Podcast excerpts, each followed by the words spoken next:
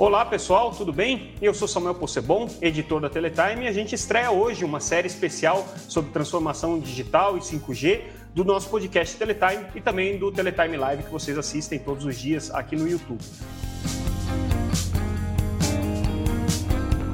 Esse programa especial está sendo feito em parceria com a Dell Technologies. Agradeço muito a cooperação da Dell e a, e a disposição de vocês de estarem é, investindo num programa em que a gente procura trazer tecnologia, procura trazer novas abordagens, procura trazer é, novas soluções para o mercado de telecomunicações.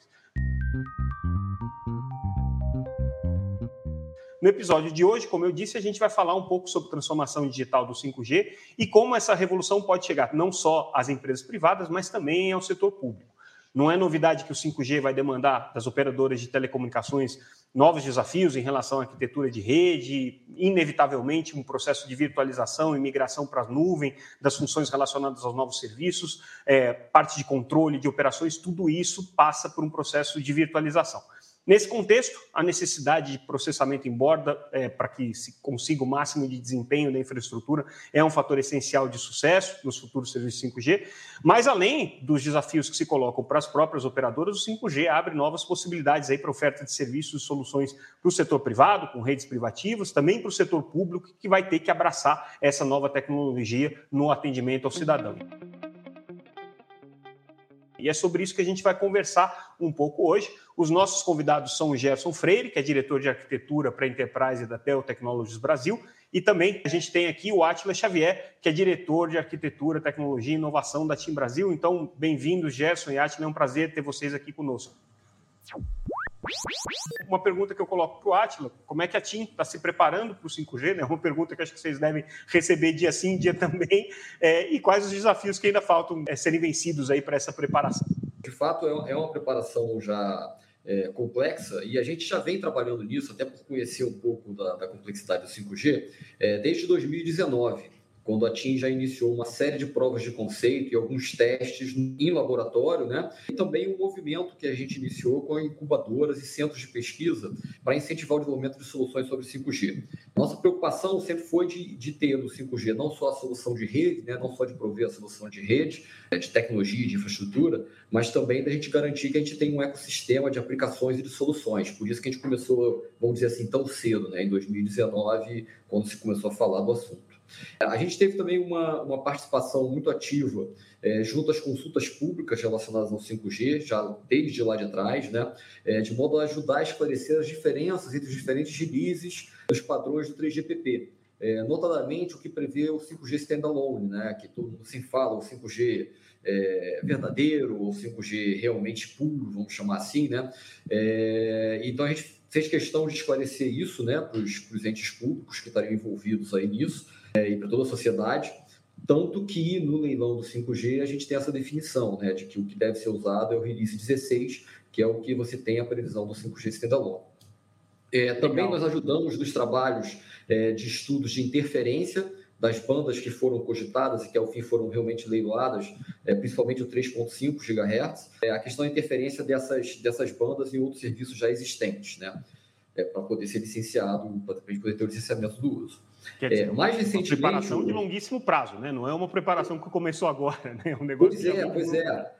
É, isso que é interessante você ver, assim, é, é, é, um trabalho que já tem anos, né, que a gente vem fazendo e agora foi, a gente culminou, né, com o leilão que aconteceu e que a gente deve estar com o lançamento esse ano, aí no meio do ano, né, lá para, a partir de julho a gente deve ter essas bandas efetivamente licenciadas, que é onde a gente vai ter o problema da interferência já tratado, né. Mais recentemente, Samuel, até para ir complementando um pouco o trabalho nosso, a gente seguiu incrementando essas provas de conceito, você já deve ter visto aí algumas anúncios nossos, né, feitos com, com montadoras e outros, outras empresas, né, e outros exemplos, né, de uso do 5G standalone, para que os usuários, os potenciais clientes, possam experimentar os ganhos que o 5G standalone pode proporcionar, né. É, e além disso, a gente também lançou a versão non standalone. Isso às vezes pode confundir as pessoas, que algumas pessoas veem no, no display do seu celular lá o 5G. O 5G já foi lançado? Sim, uma versão que se chama non standalone. Hoje, além do non standalone, a TIM já tem também disponível em nossa rede o core da versão 5G standalone. Isso já está disponível. O que não está disponível ainda é a frequência de 3,5 GHz, porque apesar de leiloada, apesar de adquirida, não existe a licença de operação em função da questão das interferências que eu tinha comentado antes. Mas em outras bandas, como 2.3 ou até mesmo do 700 MHz, que é a frequência do 4G, você já pode ter o 5G não standalone funcionando, como é o nosso caso. A gente já tem. Né? O rollout já está já tá acontecendo, né? Tem algumas questões já, ainda que dependem já. de frequências, mas a coisa já está já tá em andamento. Exatamente. Inclusive, a gente já tem um core funcionando, né? O, o core que pode atender o 5G standalone em produção, tá? E aí, o, o Samuel, de maneira resumida, os maiores desafios que nós fomos vendo né, ao longo desse trabalho todo foi exatamente essa questão da disponibilização do espectro, né, por causa dessa complexidade de interferência e tudo mais, e o acesso a dispositivos compatíveis com a tecnologia, que é um, uma questão que sempre acontece. Tá? Quando você tem uma tecnologia nova, você tem inicialmente pouca variedade de dispositivos, mas aos poucos isso vai, vai acontecendo. E agora, a partir de agora, já tendo isso, é o nosso desafio, onde a gente está trabalhando exatamente nesses dias, né, é a disponibilização de cobertura. Né? Então, a gente já está a todo vapor, já começando as instalações, obviamente não ativando, como eu já disse, mas já trabalhando na disponibilização dessa cobertura para garantir que quando a gente possa é, ligar né, esse nosso sinal, a gente já esteja plena carga e sendo capaz de atender os clientes.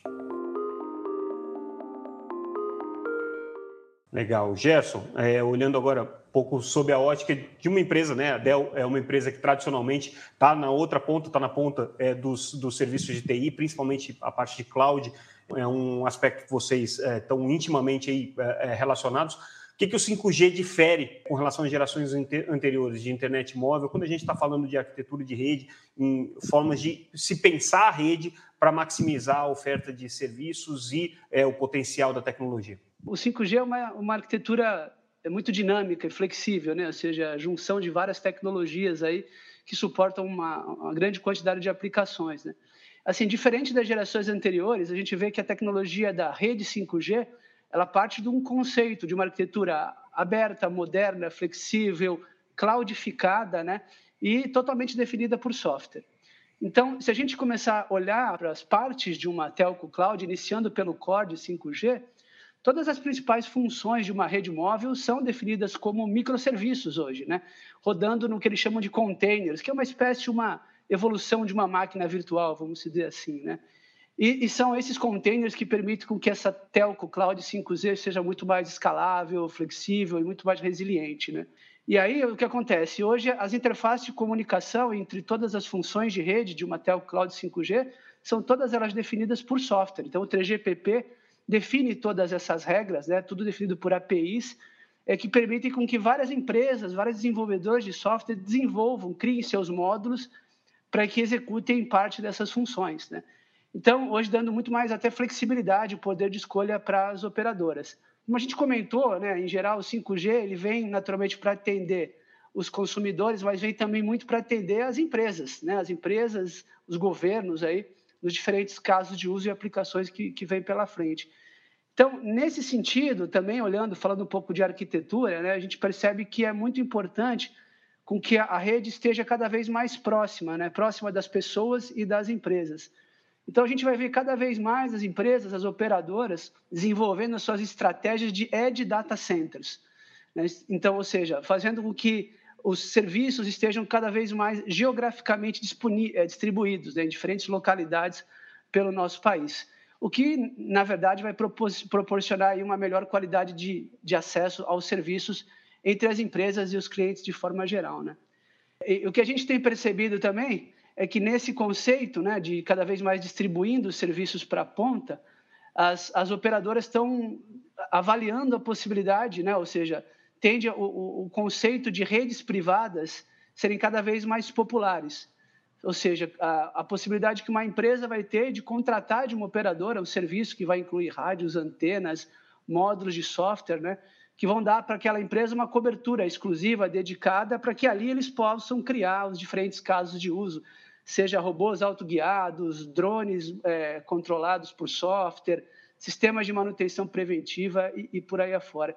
Então a gente vê que assim a questão da arquitetura da rede 5G ela vem para trazer novos paradigmas, né, para a área de engenharia das, das operadoras, não só pela tecnologia que ela traz por si só, mas também pela mudança né, dos processos e dos conhecimentos, né, dos skills que as, que as pessoas vão ter que adquirir para poder implementar, para poder desenvolver e operar essas novas telco clouds. Então, Atila, essa abordagem que o Gerson está trazendo é a abordagem conceitual clássica que a gente já tem ouvido, né, desde que começou o trabalho de preparação para o 5G, sobre essa necessidade de você levar a capacidade computacional para a borda. Mas na realidade é isso mesmo. E aí eu te pergunto, isso é essencial para o quê? Para o desenvolvimento desses novos serviços? Que tipo de serviços que a gente está falando que vai demandar esse tipo de arquitetura? De fato, assim, o 5G nos traz a possibilidade de serviços muito mais sofisticados, não só em termos de throughput, mas também em termos de latência. Né? Esse eu acho que é o grande, o grande diferencial do, do, do 5G.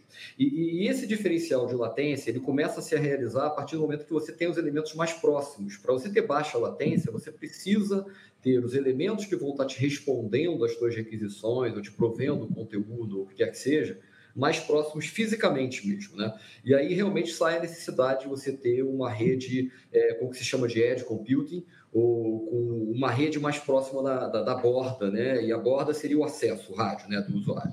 É, existem já soluções experimentais para, em termos disso, usando essa baixa latência para operação de equipamentos médicos, por exemplo. É, isso é um dos exemplos das novas soluções que a gente pode ver aí com 5G e que demandam isso. Né? Esse tipo de, de solução, você começa a contar no, no, 5G com latências da ordem de 5 milissegundos, né? uma coisa muito abaixo do que você tem hoje, até mesmo no 4G, onde você já tem latências bastante baixas, bastante reduzidas. Você começa a ficar comparável com as latências e você tem com, com em, em, redes com fibra, tá? Dessa ordem de grandeza. E aí você começa a ter soluções que realmente antes você não, não, não conseguia pensar, não eram viáveis. Como que eu falei, o caso de você ter uma operação médica remota, ou até a questão de um carro guiado remotamente. Né? Você pode ter um carro que você tem um piloto atuando sobre ele remotamente, porque os tempos de resposta são muito menores.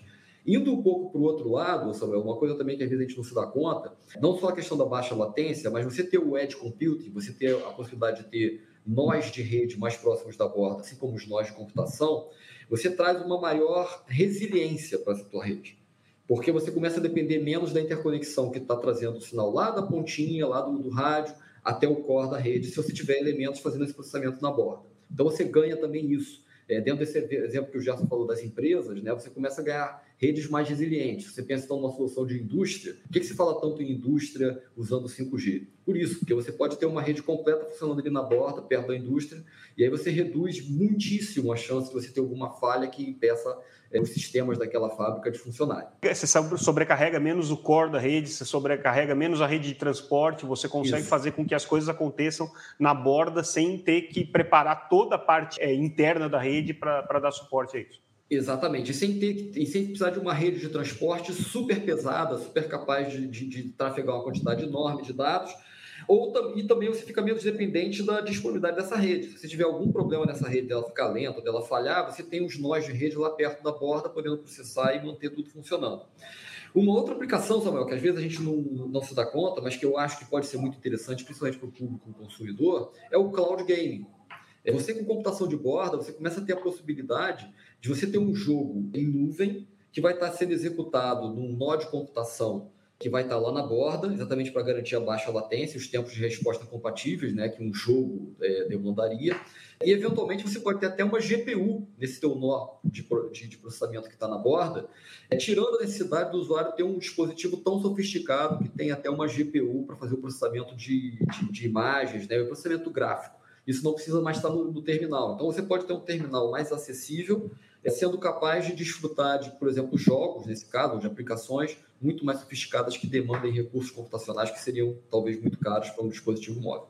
Agora, quando a gente está falando de rede privativa para serviços específicos de indústria 4.0, por exemplo, ou agronegócio, é, quando a gente está falando de redes com capacidades dedicadas para games, como você está exemplificando, é, eu imagino que tudo isso seja, do ponto de vista da operadora, um desafio grande de integração, porque você está é, tá ampliando a quantidade de funções que você vai ter dentro do core da sua rede, né? Quer dizer, não é só uma função de administrar um serviço de banda larga ou um serviço de, de voz, mas são funções específicas.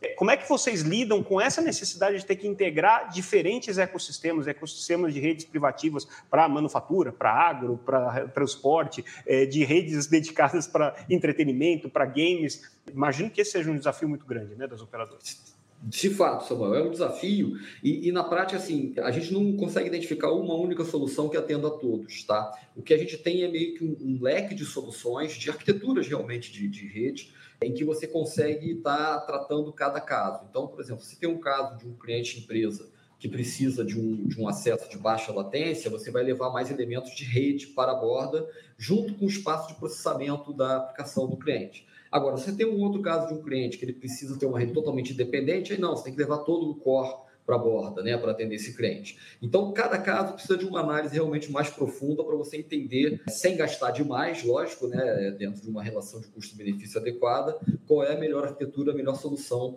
para você estar tá tratando aquele, aquele problema. Isso implica um, grande envolvimento de equipes muito bem qualificadas para fazer esses projetos de rede, né, que sejam em borda ou sejam redes privadas, e que tenham um profundo entendimento do funcionamento da rede 5G. Isso é um trabalho também que a gente veio fazendo, tá, Samuel? ao longo desse tempo, que é de preparar equipes para que sejam capazes de estar atuando junto com os clientes é, no desenho das melhores soluções, junto com clientes e com parceiros como a Dell, né? Para entender qual é a melhor solução, o melhor hardware e tudo mais. É, acho que o, papel justamente é, dessas equipes dedicadas, dos integradores que vão se agregar aí à, prestação de serviço, que vai ser essencial. Agora, quando a gente está falando disso, Gerson, a gente fala muito de arquiteturas abertas justamente para poder propiciar esse tipo de, de integração e para facilitar um pouco a vida, né? Porque imagina se você tem uma rede toda estruturada ali, ponto a ponta, é, para determinados serviços, você tem que inserir uma novidade ali, fica um pouco mais complicado. Então, dentro desse conceito é que se discute muito sobre é, o potencial do Open Run, como que ele abre a possibilidade para as operadoras desenvolverem esses novos negócios, dá um potencial de inovação na oferta de serviços, mas considerando essa necessidade de integração com a rede. Como é que vocês estão é, é, abordando esse assunto hoje? Como que essa questão das arquiteturas abertas, do Open Run, está no radar de vocês, da Dell especificamente? Ah, esse é um assunto um tanto quanto debatido, viu, hoje, pela Dell e, naturalmente, pelo, pelos clientes, né, qual a gente atua. Vale a gente destacar que o Open RAN, na verdade, nasceu de uma demanda das próprias operadoras, né? ou seja, que, que tem uma intenção de buscar, como você mesmo comentou, soluções cada vez mais abertas, né? fugindo aí do conceito tradicional de soluções proprietárias e, e, na verdade, replicando aquilo que já acontece ou que já aconteceu no core. Né? Então, toda a virtualização e cloudificação do core agora está estendendo para né? a rede de acesso. E aí a gente acha que, bom, com o Open RAN, naturalmente as, as, operadoras vão ser capazes de implementar de forma mais simples, vão ter acesso a inovações de forma mais rápida, afinal de contas, são todas as funcionalidades é, definidas por software, né?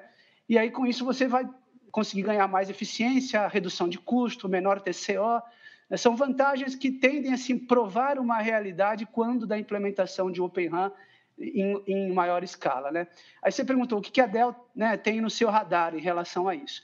Então, a Dell, ela atenta a todas essas transformações, ela vem trabalhando com os principais desenvolvedores de software e de rádio, né, de soluções para Open RAN, para criar arquiteturas de referência né, que visam ajudar a vida das operadoras, né, ou seja, a ter um time to market melhor e, e redução de risco na implementação dessas soluções. Né?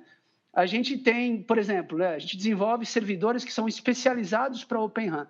Então, servidores que têm características para operar fora do data center tradicional, que têm suporte a placas aceleradoras, que são importantíssimas no deployment de soluções de Open RAN. Com isso, o que acontece? Com isso, a gente tem conseguido aí ganhar o prestígio de alguns clientes. Então, públicos, empresas como uh, Dish nos Estados Unidos, Vodafone, na Europa hoje já anunciaram a Dell como parceiro dos seus primeiros deployments de Open RAN no mundo, né? Aqui no Brasil, além do trabalho que a gente faz com a TIM, com as outras operadoras também, vale a pena destacar o trabalho da parceria que a Dell vem, vem tendo com o TIP e Inatel, né? onde a gente tem trabalhado como principal parceiro de infraestrutura do Open Innovation Lab, que é um laboratório muito interessante que, é, que foi criado, ou está sendo criado, né? Com o objetivo de fomentar a adoção das diferentes tecnologias ao redor de Open RAN, e a TIM é parte do programa. A TIM, inclusive, foi a, a, a operadora né, pioneira a fazer parte do programa do TIP e Inatel, e a Dell está junto com eles aqui, é, ajudando a viabilizar esse, é, é, esse programa. Né? Então, a gente acha que, assim, existem desafios? Naturalmente existem, né, especialmente na área de integração, na área de suporte, mas na medida que a gente vê a, a adoção aumentando em larga escala e as operadoras já ah, medindo né, os benefícios, a gente crê que é um caminho sem volta. Começa pequeno, mas a, a, tendência é que a, adoção se espalhe né, e se amplie muito em relação ao número de cell sites que tem por aí é, uma, é um processo mais ou menos natural que faz parte, né? O 5G ele, ele acelera essa transformação digital das operadoras, né? E faz com que as operadoras tenham que buscar essas soluções é, mais abertas para poder integrar outros serviços, para poder inovar na oferta, né? De, de produtos, é, como o Atila estava falando, né? A gente está pensando em coisas que hoje não são possíveis ou que não são é, é, viáveis, né? Com a infraestrutura atual e que passam a ser é, com relação quando a gente estiver no ambiente de 5G. Falando um pouquinho de, de setor público, Gerson, assim, o que, que o 5G muda pensando na oferta de serviços públicos, oferta de serviços para o cidadão por, por, parte de governos que muitas vezes não estão tão preparados assim para enfrentar essa nova realidade, não estão tão atualizados, vamos dizer, como grandes empresas hoje já estão trabalhando nisso. O que, que a gente pode pensar de novidade para o setor público? Então, Samuel, acho que, bom, tecnologia sempre teve um papel essencial para ajudar a economia e sociedade, né, em todo o mundo, né, de forma geral, né? Então, é, como a gente comentou, alguns casos de uso aqui em saúde, alguns casos em transporte, alguns casos em indústrias. Olhando especificamente para o setor público, né, a gente sabe que quando do anúncio do leilão existe um compromisso né, que as operadoras assumiram com o programa das escolas conectadas. Está lá, está escrito, e tem lá um tempo e, e, e as regras para serem cumpridas.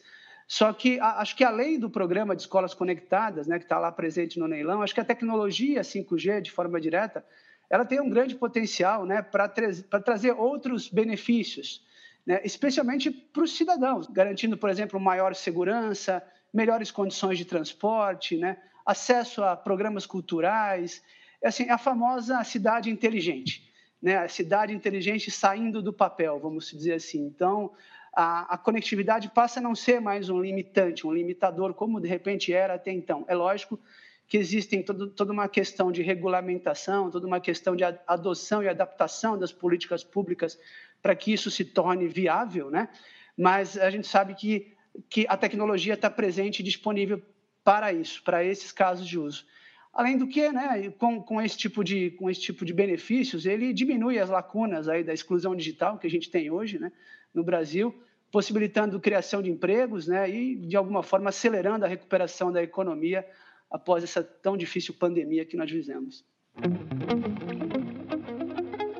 Legal. E agora a gente já indo aqui para o final do nosso programa, Atila, eu queria que você dissesse o que está no radar de curto prazo da TIM quando a gente está falando de novas aplicações. Assim, claro que o 5G traz um potencial imenso, né? A gente está falando é, de carros autônomos, a cirurgia de cérebro remota, mas assim, vocês, claro, não estão se planejando nesse momento para ter todo o congestionamento da Marginal Pinheiros em São Paulo gerenciado de maneira autônoma. Acho que não é esse, esse o, o caso que vai estrear o 5G no Brasil.